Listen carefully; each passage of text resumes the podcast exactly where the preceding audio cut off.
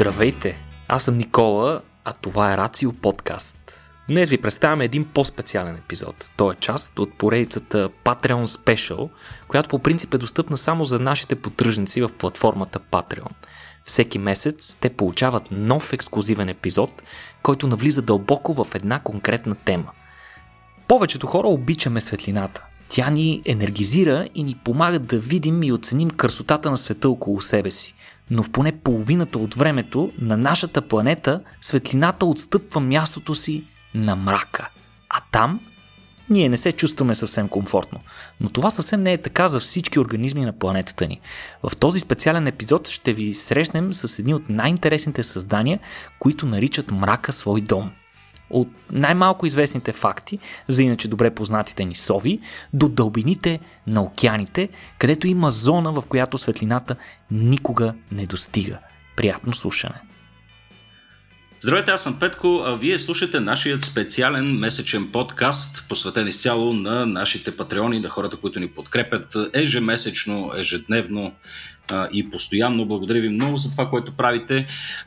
Днес сме се събрали тук с Никола с, и с Бойко да обсъждаме тема, която на мен ми е неизвестна. Знаете, че обикновено така захождаме.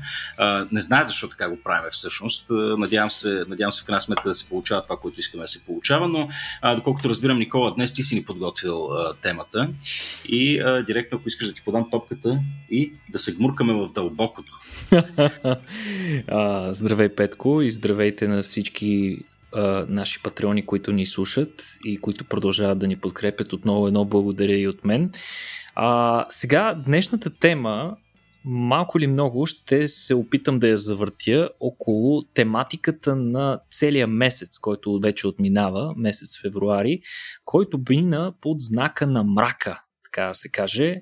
А, имахме, доста, имахме две събития свързани с а, мрак, с тъмнина. Отделно до някаква степен застъпихме подобни теми в нашите подкасти. А, но винаги съм се изкушавал като биолог да, да подхвана една друга много интересна тема. И това е отново пряко свързано с мрака и по-специално на взаимоотношенията между живите организми, конкретно животните, с тъмнината. Сега всички знаем, че животните а, обитават различни екологични ниши. Като, например, могат да обитават абсолютно различни територии. Някои, например, са в Южна Америка, други са в а, Северна а, Америка, трети са в Европа, Азия и така нататък. Едни са в горите, други, са, други предпочитат откритите площи, ливади, савани и така нататък. Но... Някои са и по апартаментите. Нали? Ня... Има и живот, има и, да, разбира се, има всякакъв тип животни, особено по апартаментите, така е. А, но има и още едно измерение, което често забравяме и не обръщаме внимание на него. И това е всъщност, освен че животните са пространствено разделени в трите измерения, има и четвърто измерение и това е времето.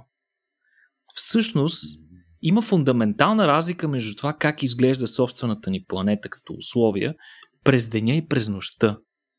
Колко фундаментална е тази разлика? Ами, например, през, през деня имаме, Петко, забележи 100 милиона пъти повече светлина, отколкото през нощта, когато през нощта имаме пълнолуние. Значи може да си представиш колко фундаментална разлика е в количеството светлина между деня и нощта, нали? Които, което не е чак така... повече какво? Лумена, е, енергия? Как... Да кажем фотони. фотони количество, количество фотони, които могат да достигнат до очите ни. Uh-huh. А, тоест, до голяма степен планетата, планетата ни през деня и нощта изглежда като две абсолютно различни планети и съответно денят и нощта като времеви а, измерения се обитават от различни организми. Сега, теорията е, че в началото повечето животни са били много, по-активно, много по-активни през деня. А, така те са били така наречени диурал а, животни, а, което всъщност е обратното. Всъщност а, терминът на английски, той идва от латински, а, за нощни животни е nocturnal animals. А mm-hmm. дневните се наричат diurnal, нали? Noctus, нощ, Нали, ясно откъде идва единият термин, но другият термин всъщност означава ненощни. Противоположното на първия термин. Е, само за това си струваше да го запишеме този подкаст. да. А, та, в, в последствие обаче, някои животни са започнали да се адаптират и да стават нощни. Така че, тъй като нощта обикновено им дава малко по-добри шансове да оцелеят, а, което е било особено силно изразено при бозайниците, а, по времето, когато те са живели съвместно с динозаврите, които са властвали в продължение на а, едно стотина, милиона, стотина милиона години. А, тогава, както знаете, бозайниците са били много дребни същества, които са прекарвали по-голямата част от времето си да се крият, се опитат да се спасят от динозаврите, които с удоволствие биха похапнали а, някой от тях. А, но вследствие на това, в ден, до ден днешен, това е нещо, което мен лично много ме впечатлява и подозирам, че не всички хора го знаят почти 70% от бозаниците не са дневни организми, а всъщност а, са... А, да. Сега, сериозно? Абсолютно сериозно. Те са или нощни, или сумрачни. Това означава, че собствените ни прадеди са всъщност нощни организми. Иначе казано, ние самите до някаква степен сме чеда на мрака, Петко. А, според а, сега... Ама той има логика, между другото. Ти като го каза еволюционната ниша, която тогава сме търсили намерим сред огромните динозаври, те бозайниците в началото са били дребни гризачи в крайна сметка и всички произлизаме от тях, нали така? Абсолютно. Ако има, мога да цитирам някаква... нашия приятел Владо Николов Динозавъра, бозаниците в продължение на доста милиони, десетки милиони години са били натикани буквално в кучи. Mm-hmm. Да. Гъс, кажи го. В смисъл, не е толкова. Да, Точно. Хора, хора, широко, хора широко скроени. А между другото, като казваш 60%, нали 60 бяха? Почти 70, 68. Добре, а, тук имаме предвид а, разли... А, е, смисъл да го кажем по този начин. Предполагам, че тези 70, от тези 70%, 90% от тях са дребни гризачи отново. В смисъл, коя, коя група животни всъщност са, са по-голямата част от бозайниците? Гризачите? Много правилно, много правилно се ориентираш, наистина. Огромна част от гризачите са предимно нощно активни, като идеята е, че те са от, този, от тази група организми, които обикновено служат за плячка и биват поглъщани от какви ли не хищници. И това е, може би, един от начините, по които те да се опитат да се разминат с хищниците и да увеличат шансовете си за оцеляване. А, сега, според съвременните категоризации в биологичния свят, животните се делят основно на три групи, според отношението си към светлината. Едните са нощните животни, които очевидно са много по-активни през нощта, когато е абсолютен мрак и през останалата част от времето, най-вече през деня, те спят или се крият някъде в барлогите си. Имаме и разбира се дневните животни, при които е обратното. Те са много по-активни през деня, докато през нощта а, спят или се крият някъде. Но има и трети вид животни. Това са така наречените сумрачно активни или от английски крепускулър. А, те са много интересни, защото са най-активни, Петко, преди изгрев слънце и по залез. И през останалото време по-скоро си почиват. От да, те са много интересни животни. Много рядко става дума за тях в интерес на истината. Много често повечето такива сумрачно активни животни се възприемат като нощни, но те не са точно нощни. От тях всъщност има две групи, които се под, под разделение. Едните са предимно активни сутрин, другите по, по-скоро са активни при вечер. Но това са много груби подразделения, тъй като понякога, и то доста често е много трудно, има сериозни обърквания в това да разпределим едно животно дали е дневно или нощно, тъй като много често някои а, животни, които по принцип са, би трябвало са нощни, ги виждаме и през деня и си правим изводите, че те а, всъщност не са нощни. А, но всичко зависи доста и от климата в интерес на истина. Някои животни са много по-активни нощем, за да се предпазят, например, от жега а, през деня, когато са в някакви пустини, или, например, има влечуги пък, които са по принцип са по-активни нощем, а, обаче това е когато нощите са топли. Тъй като, както знаеш, влечугите са студенокръвни, на тях им трябва температура, за да повишат метаболитната си активност и да могат да, да се хранят и да ловуват. Тоест, когато през нощта не е достатъчно топло, а, те продължават да ловуват през деня, за да си набавят необходимите калории. Сега, какви са предимствата от това да си нощно животно. Защо някои животни избират да загърбят светлината на деня и да виреят предимно в мрака? Значи очевидната, за която вече няколко пъти споменахме, тя е от гледна точка на жертвата. През нощта очевидно има по-малко хищници, които и по-трудно те виждат, освен всичко това. Така че а, а, по правило нощната активност най-вероятно се е развила именно като адаптация, именно за това да увеличи по-висока а, преживяемост на тези животни. А, много малко влечуги, между другото, например, са активни нощем, като нощем обикновено от а, големите групи животни най-активни са птици, насекоми и бозайници. Сега, от гледна точка на хищниците, също има сметка да си нощен хищник, защото понякога плячката ти, ако е съставена от дневно активни животни, те много трудно виждат през нощта и съответно по-лесно можеш да ги уловиш.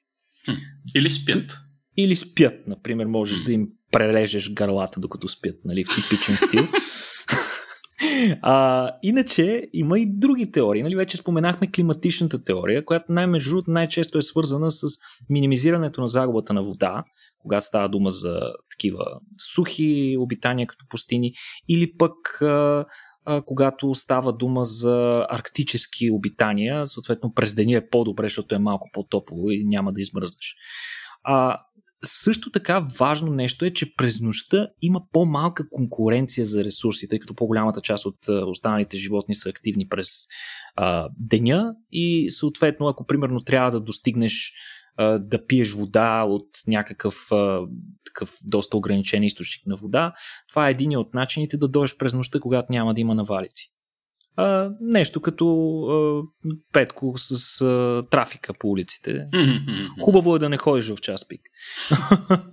а, между другото, някои растения цъфтят само нощем, за да се предпазят от загуба на вода. И по този начин техните а, цветове и ресурси, които дават по това време, са налични само за нощно активните животни. Сега нека изброиме да дадем вече някакви конкретни примери и измерения. Няколко класически нощни животни сови в бухали, ясни са. Нощните пеперуди, пък те си го имат и в името, нали. Лисицата е нощна, таралеж, язовец, прилепите няма да ги коментираме. Глигана е почти изцяло нощно, нощно активно животно, рядко се вижда през деня. А, опосум, енот, пор, както споменахме, повечето дребни гризачи, мишки, плъхове, също така зайци, от хищниците. Ягуара е предимно Ма, Чакай малко, чакай малко. Аз искам да те спра за секунда. Сега аз ни съм ловец, ни съм рибар, mm-hmm. ама тези хора като тръгват да ги ловят тия глегани и зайци и неща, не, не, не, не го правят през деня. В смисъл, като казваш, че тези животни са нощни, те не спят през деня, просто са по-активни вечерта. Това ли казваш? Или? Точно така, те са по-активни през, през нощта, но mm-hmm. всъщност глиганите не изчезват през деня. Те mm-hmm. се скриват някъде, ловците, ги, ловците просто ги прогонват и ги преследват през деня, защото има а, по-лесно това е техниката? Да ги... Пращат първо ами, кучетата да ги изгонят и... Ами, да. абсолютно, абсолютно. Това е добре, добре. Най-често, най-често разпространената техника mm-hmm. при лов. А, штурците и хлебарките, между другото, също са нощни, както много хора знаят. Обикновено хлеб... да. хлебарки се появяват по пода в кухнята, като ги стреснете през нощта, като станете жадни, отидете да пиете вода, например, и светнете ненадейно лампата. И изведнъж се оказва, че сте имали хлебарки, въпреки че тайно сте вярвали, че нямат. А, сумрачни животни са, например, домашната котка, хиената и между другото до някаква степен и тигъра. Я пак Има... обясни сумрачни, това са тези, които бяха преди залез и какво беше? И... Преди, а, преди изгрев слънце, на, на границата нали, така, между, mm-hmm. между ден и нощ и съответно в а, сумрака на около залез слънце. Ага, е това обясня, защото котките спят през повечето време в 4 сутринта започва да ти ръчка в носа. Ами да, а на вас, между другото, кои са ви любимите животни? Тук да вкарам и, и Бойко. Кое ти е любимото нощно животно, бе, Бойко? Любимото ми нощно животно е язовец. Всъщност. Ха!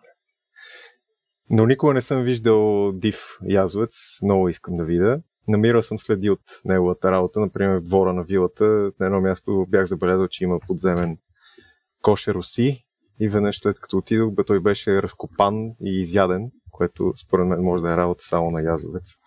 Човек наистина трябваше, трябваше да гугълнах какво е това и язовец.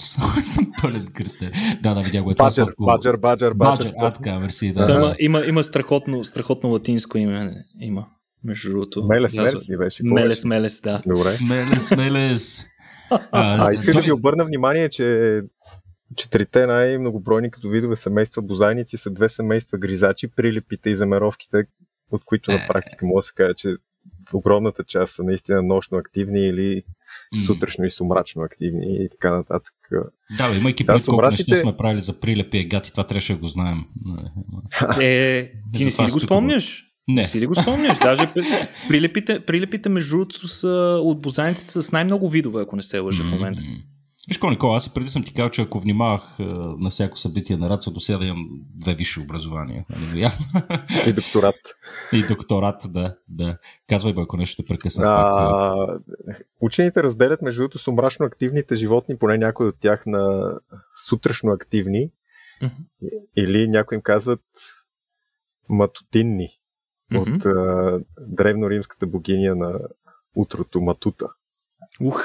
И съответно и пък нощо, а, по-точно вечерно активни или веспертинни, пак от латински веспертинус. И наистина се наблюдава, че има животни, които са активни повече сутрин или повече вечер. Например, някои акули са активни най-вече сутрин. Като обяснението е, че идвайки от тъмните дълбини рано сутрин, те не, не могат да бъдат видяни отгоре, докато вече на фона на просветляващото небе, техните жертви и силуетите на жертвите им са ясно видими. Интересно е, не, е, интересно е, че различни животни показват и предпочитания в това кога да се размножават по време на деня или на някои специфики в тяхното размножаване. Например, така нареченото великолепно австралийско, австралийско коприварче, Малурус е птица, която като цяло е моногамна, но от време на време изневерява и това става в радни зори. А тогава най-често изневерява. Да, като Тогава... обяснението е, че все пак трябва да има някаква светлина да видиш къде отиваш, ама да не е твърде свето за да те фанат на место престъплението. Колко хитро, т.е. тогава трябва да, да е най-бдителен партньора. А, да. Или, или просто, че ранобудните получават по-разнообразен секс. Ами не, знам, аз се замислих дали, дали хората имат предпочитание да правят секс в тъмната част на, денонощието или просто то така се получава, защото през деня си имат някаква работа и... Това е, това е интересен въпрос. Предполагам, че е въпрос на лични преференции в крайна сметка. Не знам, ние през нощта спиме, бе. Какво имаш предвид? Или просто да не е тъмно? да, за това, може, за това би, са, може и при хората да има нещо да не те видят много другите. Добре, аз да си кажа, моето любимо животно в крайна сметка е совата. Силно съм повлиян от творчеството на Дейвид Линч и совите до ден днешен ме ужасяват, но са, но са възхитителни създания. Те са много интересни, наистина. Петко имат безкрайно, безкрайен набор от различни адаптации, които използват за да гарантират по-добрия си живот през а, нощта и през мрака. А, абсолютно, абсолютно. И биха пръснали язовеца на Бойко без никакъв проблем. Не, е много ясно. Язовеца е много здраво копеле.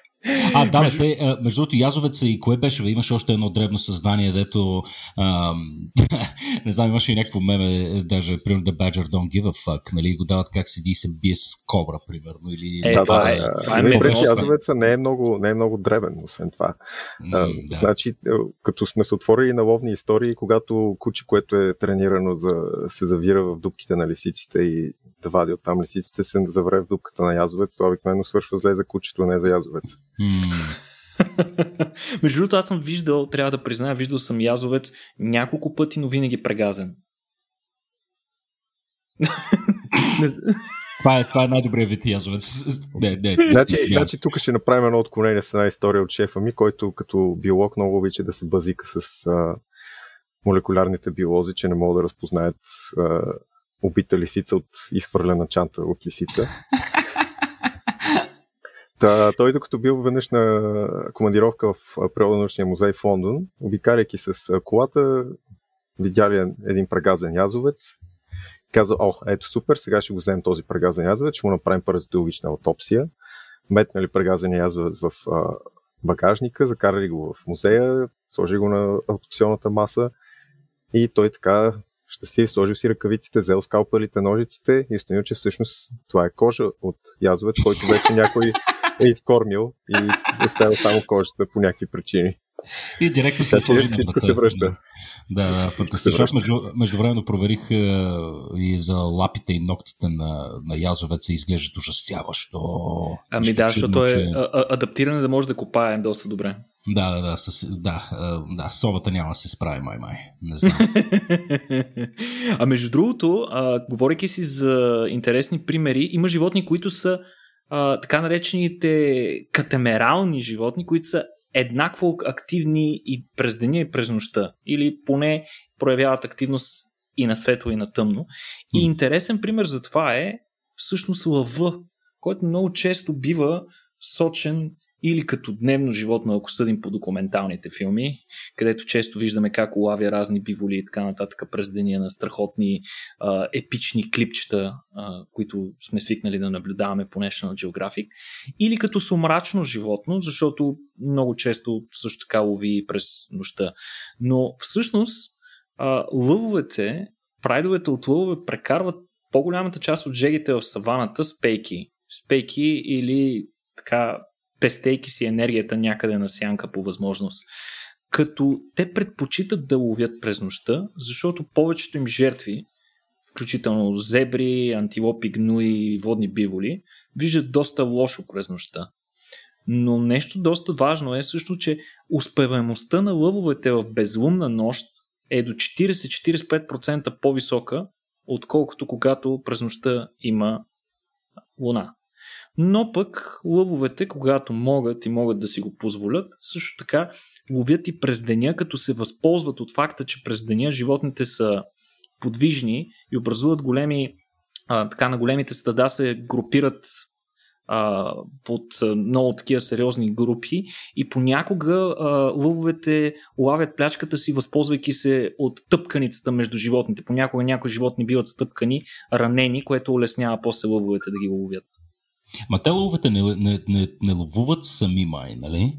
Да, да, те са групови ловци, Точно, да. колаборативни ловци, като основните ловци са женските, докато мъжките основно патрулират и охраняват територията, като понякога се включват в лова, когато става дума за голяма плячка, най- най-вече за опасната плячка водните биволи, които могат да наранят много останалите членове. Просто са много по-силни и по-лесно а, се справят с биво, възрастен особено. Как се наричаха отново да си запише този, този тип животни, дето еднакво активни през деня и нощта? Катемерални. Катемерални. да, виж, ти си записваш всичко. Добре, да, ма, да, да. има... Аз познавам, има... познавам такива хора, между другото, не свършват много добре. Не трябва дълго техния катемерален период. Има между другото интересни примери за нощни животни, които са неочаквано нощни. Например, интересен, интересен пример е целият континент Австралия, където буквално повечето бозайници са нощни. Това включва петко всичко, почти. Кенгуру, вомбат, клока. Клока беше онова усмихнатото животинче, не знам дали си го спомняш. Да, Антех... да, Антехинус, това е една малка мишка, която е известна с това, че мъжките индивиди а, когато настъпи размножителния период, правят секс буквално до смърт.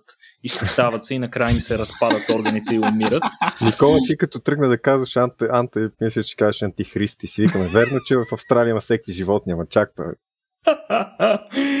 да, но ехидна, птицечовка, тазманийски дявол, кучето динго и дори коалата. Всичко това е нощно. Петко. И а това е, защото е жега, нали? Точно така. Причината е факта, че по-голямата част от континента е доста пустинен и съответно дневната активност ще те коства прекалено много вода на тия животни те по този начин компенсират. Също така, изненадващо е, че и всички, почти всички скорпиони, ако не се лъжа, даже всички са нощно активни. Крокодилите, е това си признавам, че не го знаех. Крокодилите, много видовете от крокодили а, са нощно активни, като някои от тях са двойно активни, т.е. катамерални са, когато имат възможност да улавят плячки през деня. Иначе са нощно активни. Летящата катерица Бойко била нощно активна. И ми, ще ми отговориш на въпрос как лети това нещо в тъмното? Ми, според мен е, оцеляват само те, които нацелят дърветата. Другите не оцеляват. Ние ще се сещам за разни вицове, ама ще ги пропуснем този път. за най-високо летящия бозайник и така нататък. Е, хай сега. Да си ги потърсят в Google. Си ги потърсят в Google. Това ще е за домашно. Ще сложим линк. Ще сложим линк, добре. за любознателните. Картицата също е нощна. Има ли смисъл да си нощен, като си под земята? Ами явно има. Не знам. Много Или като си сляп да му се не види. Какво ще прави навън? Yeah. А, също така панголина, който стана доста модерен последните две години, е нощно създание. А, тъ, всички тия нощни животни а, очевидно трябва да са малко по-различно устроени от дневните им събратия, за да се чувстват комфортно през нощта. И сега какви адаптации имат а, нощните животни? А, очевидно, първото е във външния им вид. Ако видите наредени снимки на много бозайници и обърнете внимание, че повечето от тях са тъмни на цвят, то вероятно това е защото те са нощни животни. Очевидно, тъмният цвят е форма на камуфлаж, която им помага да се скрият нощем. А змиите, между другото, имат много интересна адаптация. Те могат пък да виждат топлината. Нали, очевидното е, че зрението е най-силно, а, най-силно повлияното сетиво, което а, имат животните през нощта, тъй като няма достатъчно светлина за да работи то. А, но пък змиите решават този проблем много лесно, като а, очите им са и очите и, и, и мисля, че предната част в, в муцуната си имаха по-такъв специален орган, който е много чувствителен на топлина, т.е. на инфрачервено, на инфрачервено излъчване и те буквално могат да видят доста добре скрита плячка, която примерно се е прикрила зад някаква, някаква листа или нещо такова, просто гледайки нейното термално излъчване. Е, говорейки си за зрение, очевидно, че най-много адаптации има свързани с зрението на нощните животни, като повечето от тях имат доста особено адаптирано, обострено зрение, което е подходящо за наблюдение през нощта. Повечето от тях имат, например, много широки зеници, които, както знаете, регулират количеството светлина, който влиза в а, към ретината, към светлочувствителната част на окото. Та те имат много широки зеници, които им позволяват много повече светлина да влиза, тъй като през нощта има доста по-малко светлина. А, нещо, което трябва да кажем и което е много важно, е, че нощните животни нямат нищо общо с пещерните животни. Да кажем, в пещерите светлина практически няма. Докато през нощта светлина има, но тя е в много по-малко количество. А, сега, интересен пример за зениците е домашната котка. Домашните котки, както всички собственици знаят, са много активни нощем. И когато са на тъмно, зениците им са огромни. Те са буквално едни гигантски кръгове, които почти вземат целия ирис. През деня, за да, се, за да си предпазят високочувствителните на светлина очи, а, тези огромни зеници се свиват буквално до една миниатюрна цепка, която е като една чертичка на окото им, което е много, характерна, много характерният начин по който изглежда котешкото око, когато го снимаме с фотоапарат или телефон. А, също така, очите на нощните животни, спрямо дневните, са много по-големи спрямо общия размер на главата това е идеята. Каква е? За да се събира много повече светлина от околната светлина и за да има повече място за светорецептори. Светорецепторите, а, както знаете, са основно два типа. Те са а, пръчици и колбички.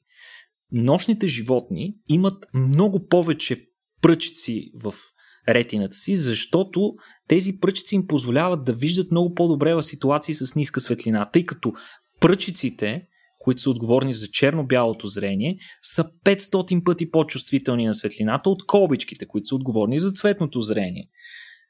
Но очевидно, когато имаш повече пръчици в, в, в, в ретината си, няма място за колбички и затова нощните животни не са толкова добре чувствителни на цветове. Да разбирам, че ние сме с повече колбички, отколкото пръчици, нали? А, не, ние имаме пак повече пръчици, но съотношението ни отговаря много повече на това, което се наблюдава при дневни животни и затова mm. ние имаме толкова хубаво цветно зрение, но пък не, сме, не се чувстваме супер комфортно на пълен мрак. Mm-hmm. А, иначе, е, е, един много интересен пример бих дал, що се отнася до а, големи очи. Има едно животно, което а, не знам как се казва на български, на английски е търсиер това животно е потрясаващо. Хора, наистина, отворете една картинка, един Google и го вижте. Това, това е животното, което най-много прилича на смигъл от властелина на пръстените, който може да си представите. Никола, е, веднага, веднага ще ти кажа на български как се нарича това, защото имах, е, имаше една детска книжка, която четахме за това животно. Това е филипински дългопет. Уха, добре, да, Петко. Така се, това... така се нарича това. Дългопет. Значи... Филипински дългопет, да. Та това животно очите му са толкова големи, че са малко по-големи от мозъка му. ако, бяхме, ако бяхме със същото съотношение ние... И хора познавам. Ако бяхме със същото съотношение ние, нашите очи ще да са големи колкото грейфрут. Интересно изключение в това отношение е Штрауса, който между другото има а, най-голямото съотношение, нали, най-големите очи спрямо размер на главата от всички май животни, които, за които се сещам, гръбначни. А, да, при него е, е парадокс, защото това око всъщност е пригодено по-скоро за дневно. Штрауса е изцяло дневен вид.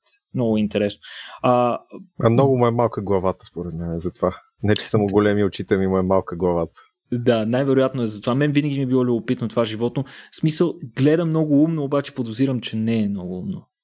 Не знам, Бойко, ти ще ме поправиш. Това, аз четах някъде, че това е най-древната всъщност птица, което ме води на мисълта, че е най-близко до, до динозавъра, вероятно. И, Тя... Което автоматично по някаква причина, примерно равниловката, това го прави автоматично адски тъп, но може би греша. Ами, има доста... Е, Владо, Николов ще ти се ядоса еса. Владо се засегна току-що много. са тъпили. Mm-hmm. Да, да, той, mm-hmm. той е посочвал не веднъж едно или две, един или два примера на свидетелства, че те не са били чак толкова тъпи, колкото си мислим, но са били, както всички животни, те са точно толкова умни, колкото е необходимо, за да оцеляват в средата, която обитават. Нищо повече, нищо по-малко. А сега много интересна адаптация на нощните животни е един много интересен слой, който се разполага под ретината на окото. Този слой се нарича тапетум луцидум. Това е един специфичен слой, изграден от светло отразяващи клетки. Представи си, Петко, дъното, очните ти дана да са покрити с малки огледалца как отразяват всъщност светлина тези клетки, ами всъщност във вътрешността си те са изградени, а, съдържат много кристали, които имат високо отразителна способност. Идеята каква е? Когато светлината влезе през окото, тя контактува с ретината и ако е малко, а, тя продължава, след като контактува с, с ретината, продължава навътре и се отразява и всъщност минава през ретината още веднъж. Така всъщност ти събираш от, от, от едно излагане на светлината събираш изображение два пъти. И което дава възможност на тези нощни животни да виждат по-добре. Това е и... по на Geographic за, лов... за лововете, между другото, при тях го има това. При, при всички и котки. при кучетата, котките, mm. като им светнеш с фенерче през нощта, затова очите им така блестят. Да. А Но, докато разби... при хората не е така. Ние имаме слой от черни клетки от меланоцити, за да нямаме отражение, което ни дава пък по-добро дневно зрение.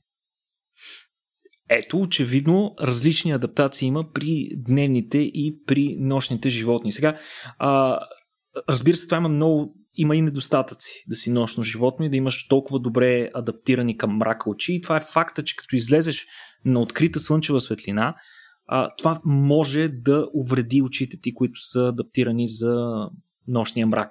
Затова и всъщност най-добре адаптираните към мрака животни прекарват по-голямата част от светлия ден, особено когато е силно слънцето навън, изцяло скрити.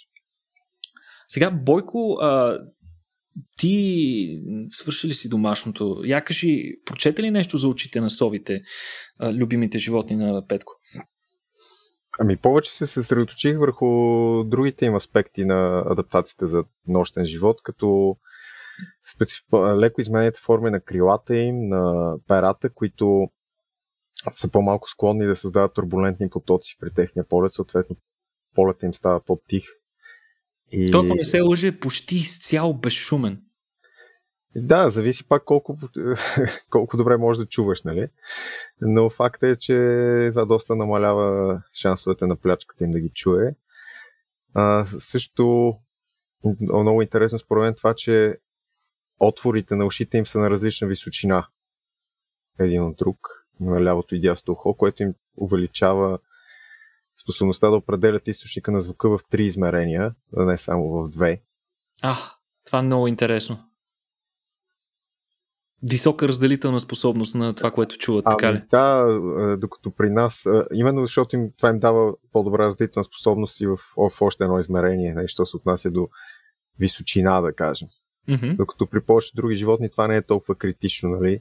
тъй като основно живеят в две измерения. Mm-hmm. А, това с, с ушите, да, а между другото, мисля, че и самата форма на, на главата им, точно преди да. О, да, плоското им лице, така да се каже. Да, Един което служи фокусира, като. Фокусира допълнително звуковите вълни, да. Да, т.е. те компенсират, изграждайки и с другите си сетива. Но всъщност и очите на совите са много интересни. Те са, а, както всички, които са виждали снимка на сова, знаят, една от най-характерните им характеристики, нали? гигантските а, отцъклени очи на, на совите. Те, те са много интересни, защото а, са станали толкова големи, за да може съответно те да виждат малката си плячка нощем, че това е въвело известни ограничения. В смисъл, има много сериозни ограничения, при които вече не могат да стават по-големи. А, и те до такава степен са го докарали това до крайност, че за да, за да компенсират до някаква степен размера им, да не повлиява на характеристиките на техния полет, а, те всъщност а, нямат, не има останало място в очните ябълки, а, в, в, а, не в очните ябълки, в а, слотовете за очите им не, не е останало място за мускули. И, и поради това а, те не могат, не могат да си движат очите толкова добре, не могат да си насочат очите, ами трябва да си мърдат целите глави, когато искат да се фокусират на някакво конкретно място. В което Не е те са доста добри. Място за мускули. Това е най-странното изречение, което съм чувал до сега. Няма място за мускули, Петко, да. Оправданието на всеки хилав човек. Да, совите могат да си въртат главата на 270 градуса.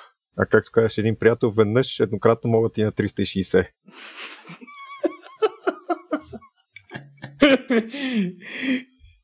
а, да, та, совите са, да, в това отношение са изключително интересни, но някои други животни в интерес на истината а, компенсират, като имат сравнително други нощни животни, имат много лошо зрение, но пък компенсират с други сетила. Както вече споменахме, змиите с, тяхната, с тяхното инфрачервено зрение, ако можем така да го наречем, а, докато при някои а, животни други сетива са, са, са силно развити, за да компенсират а, липсата или слабото им зрение, като например а, много силен слух, много а, силно обоняние, буквално могат да надушат опасност, плячка или партньор от километри, а пък някои животни са изключително чувствителни на вибрации.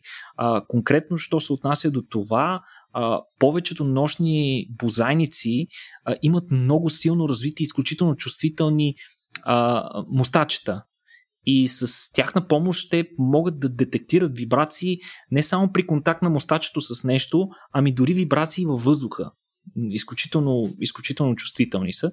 А, иначе, като собственик на Тарантула, а, мога да ви кажа, че конкретно тарантулите от групите паяци са едни от най-древните и най-слабо развити, а, гру, слабо развита група паяци а, и те имат много лошо зрение. Имат общо взето две очи, а, които са разположени от горната им част, имат и още такива малки, едни такива почти не, абе, почти неактивни очички, които засичат предимно движение. В интерес на истина са много чувствителни на движение, но в, а, когато плячката не мърда, те не са чак толкова чувствителни, но пък тарантулата е изключително чувствителна на вибрации.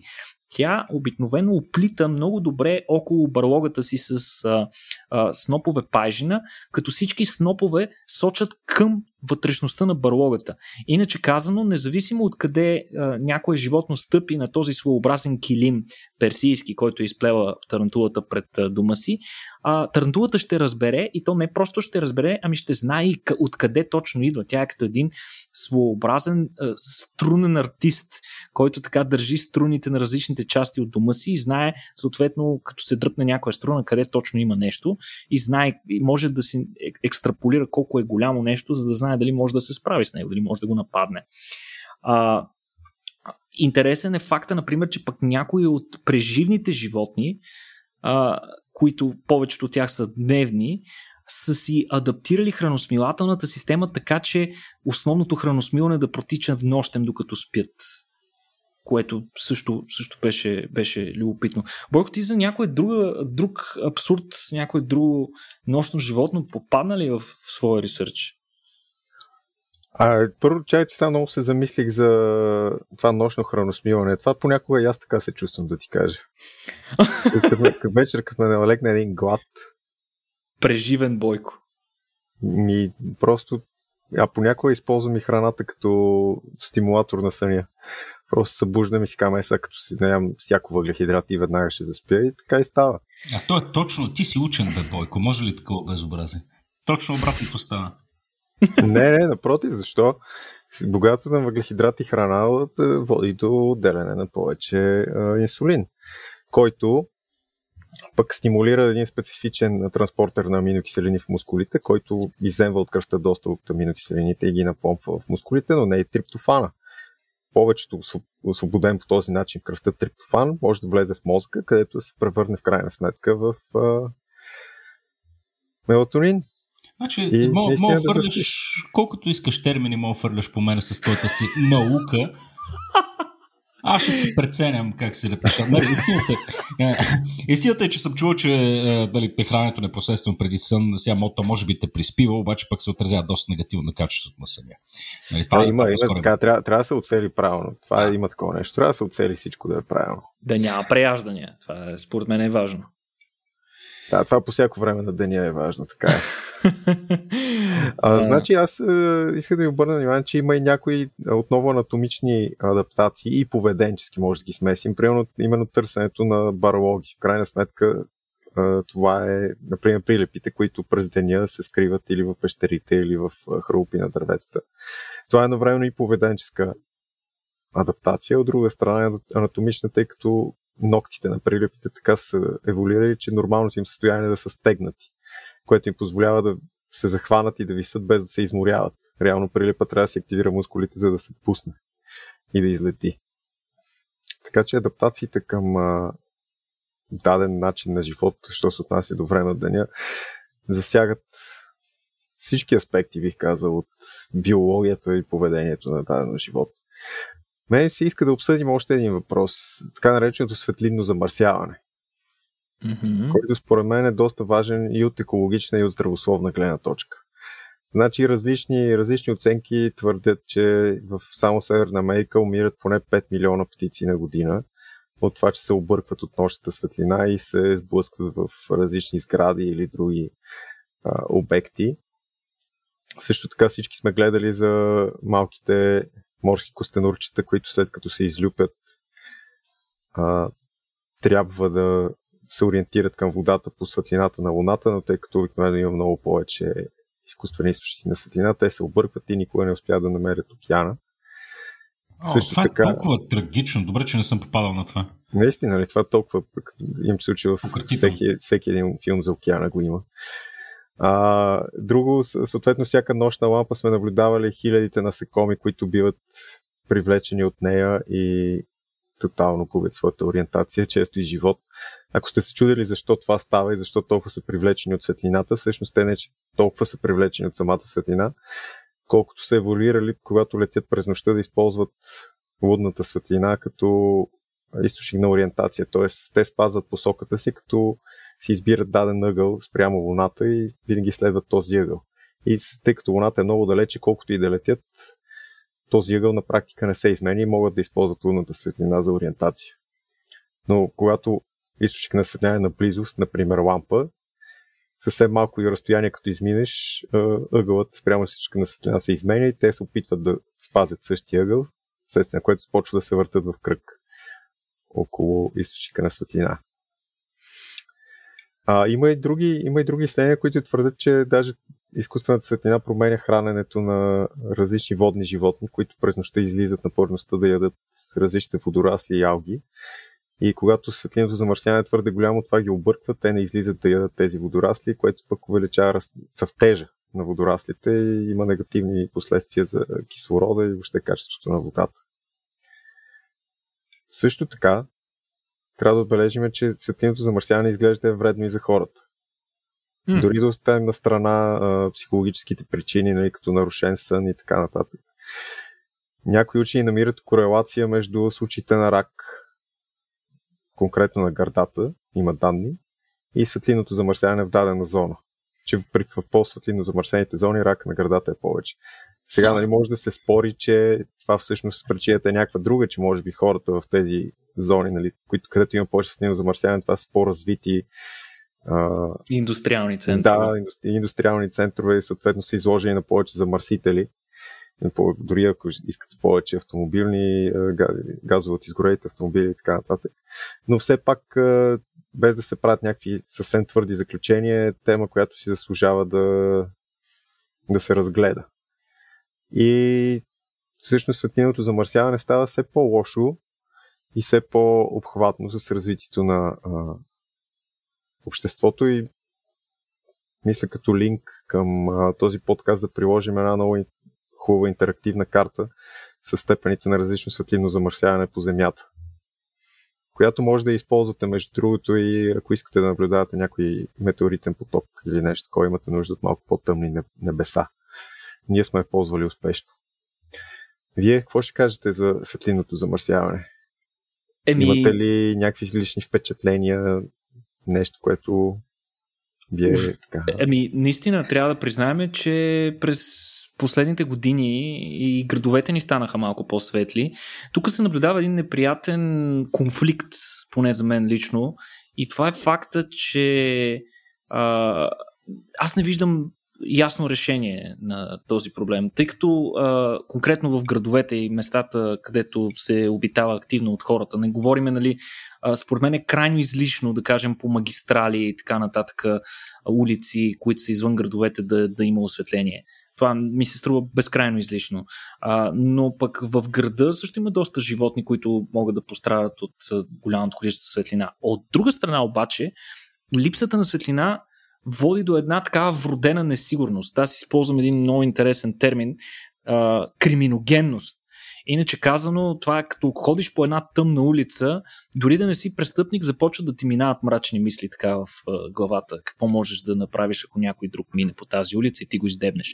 Докато когато е светло, uh, тък, тогава всичко е на показ, хората го виждат ясно и някакси хората са много по-малко склонни да извършат престъпления, което в интерес на истината мисля, че е и доказано с научни проучвания, които показват, че наистина градовете, където имат добра улич, добро улично осветление, добра система за улично осветление и напълно изградена такава, има много по-малко такива престъпления, които се случват по улиците, особено свързани с насилие и обири. Да, значи, Никола, вече разбрахме ти какъв си, просто е въпрос на осветление, така ли да... Дръжте Никола на светло. Да, дръжте Никола на светло. да, със сигурност, между като говореше за изследвания за градовете, си спомням, че а, бяха излезли а, такива а, резултати от някакви експериментални проучвания, в които осветяваха градовете с различен тип светлина. А, например, като цвят? Установили, да, като цвят. Синьо осветление, едно от доста, поне съдейки по фотографиите, неудобно за мен осветление. Студена светлина имаш предвид. Ами, не, тя не, директно синя си е. Mm-hmm. не, не просто mm-hmm. студено бяло, ами директно, директна синя светлина. Mm-hmm. Мисля, че експериментът беше проведен в Япония а, и се наблюдава статистически значими изменения в въпросата криминогенност, а, за, за която говориш. Но иначе, е, да, първо това ми е един любопитен въпрос, който искам да потвърля към вас. Дали пък е, е, нали, различният тип светлина, дали са правени подобни експерименти, се отразяват по различен начин на животните и дали по този начин не може да се митигира малко ефекта. Но иначе на оригиналния въпрос за осветлението, мене малко по-романтични са ми проблемите. Мен ме притеснява това, че аз, нали, бидейки повече градски човек, не излизам много по планини и гори мога да кажа, че не съм виждал Млечния път от 10 годишен сигурно. Нали, което, което е потрясаващо гадно нещо, нали, като се замислиш. Сега тук нали, не говорим за някакви практически неща, но, но все пак смятам, че а, не знам, небето, тъмното, мрачното небе ни е съпровождало а, през цялата ни еволюция и то е станало някакси фундаментална част от нашето човешко състояние и битие и някакси лишавайки се от, от това а, със сигурност, със сигурност има някакви, някакви е, е, ефекти, за които може да се говори вече допълнително. Та, да, така ли да се върна на въпроса, ако, ако светлината е синя в градовете, например, това как ще се отрази на котките? Бе? Котките? Еми, на животните по принцип. Айде, действаме. Айде, добре.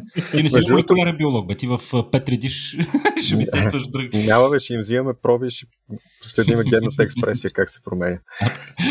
А, между другото, Петко 1994 година става голямо земетресение в района на Лос-Анджелес, Съединените щати, което води до прекъсване на електрозахранването в значителни територии, съответно на осветлението. И много хора се обаждат в а, близката обсерватория да докладват, че виждат странна светлина в небето, която никога не са виждали преди това. което е просто защото никога до този момент не са виждали Млечния път и не знаят какво е това. Точно така, да, да, да. Ами аз подозирам, че да, да, аз бих изпаднал в шок, ако, ако го видя в цялата му За първ път. Да, да изведнъж. Да, така че... Да.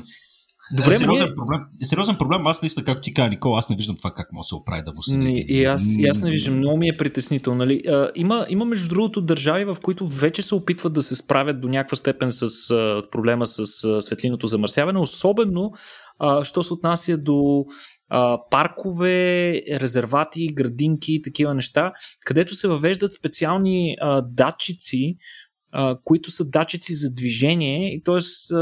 през по-голямата част от времето, когато няма хора в парка, съответно лампите са изключени и те се пускат само и единствено, когато а, някакъв човек мине, а след това тези датчици на движение а, гарантират, че светлината ще съпровожда съответния пешеходец по пътя му, но зад него и пред него съответно ще продължи да бъде тъмно. Тоест до някаква степен се опитват да намалят това, осветление, а, това светлино замърсяване. Обаче доколко това би имало някакъв ефект, е също доста, е, доста Ти представяш си пък колко е гадно да не виждаш пред теб и зад теб, а ти да си светнал като кружка по Е, не, не, то, да представи, си, представи си го така, една лампа напред пред теб и една назад, нали? Не е само тази, която е до тебе. То, това ще е малко крипи, нали? Човек да може да ти проследи траекторията.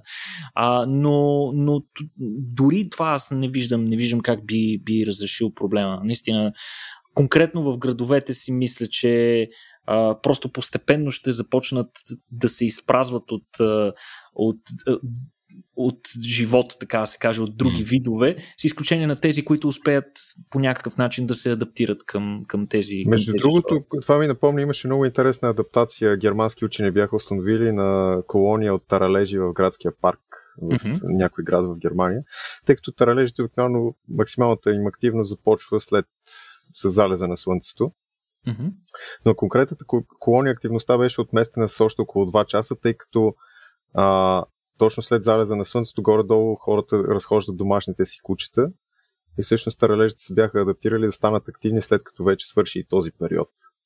Mm-hmm. Така че мисля, че ще видим много същества, които се адаптират просто към а, нощната светлина и към а, човешките активности в различни етапи от денонощието. О, да, да, да. Винаги намира начин. Да, да, да, със сигурност. А иначе, говорейки си за животни, ние много често пропускаме много важен аспект от, от обитателите на мрака, така да се каже. Ами, рядко си говорим за растения. Някак си ги изпускаме, защото може би са ни безинтересни. Но всъщност растенията са много интересни. Те имат много а, интересно взаимоотношение с тъмнината и с нощта. Те обикновено нали, са свързвани с а, светлината, тъй като това е което им носи енергия. Това е основният а, двигател на фотосинтезата, което е пък основният двигател за добиване на органични съединения на цялата планета. А, но дори при растенията се наблюдава разлика в, нека го наречем в кавички, поведението им през деня и нощта. А, очевидно е, че през деня те са отдадени изцяло на яко фотосинтеза. Като по време на тази фотосинтеза те синтезират редица а, редукционни носители, да го наречеме, а, и кислород, който отделят. Това се нарича така наречената светлинно зависима фаза на фотосинтезата или светлинна фаза на фотосинтезата. Нощем обаче растенията нямат светлина и съответно тази светлинно зависима фаза не може да протича. Затова нощем растенията предимно използват синтезираните през деня неща, за да изграждат повече от тъканите, да регенерират повредените такива. Тоест растенията растат много повече нощем, отколкото през деня. Тогава е така наречената нощна или тъмнинна фаза на фотосинтезата. Не че, такъв, не, че тези реакции не протичат и през деня, но през деня, докато има светлина, фокусът е върху фотосинтезата. Интересното е, че растенията, по-конкретно дървета и храсти, имаше наскоро едно много интересно изследване, което показва, че дърветата и храстите, за които сме свикнали, че са неподвижни организми, всъщност когато биват заснети с камера и таймлапс, така, денонощният им цикъл, ние можем да видим, че а, всъщност, чрез регулиране на движението на течностите по проводящите си тъкани, те променят формата на, на, на клоните и, и листата си и начина по който следи съответното дърво е различно през деня и през нощта. През нощта дърветата са леко клюмнали, така да се каже, леко по-надолу. Това дори можем да го установим, ако сложим някаква марка на някакъв по-нисък клон на някое дърво и да видим, че буквално през нощта то ще спадне с няколко сантиметра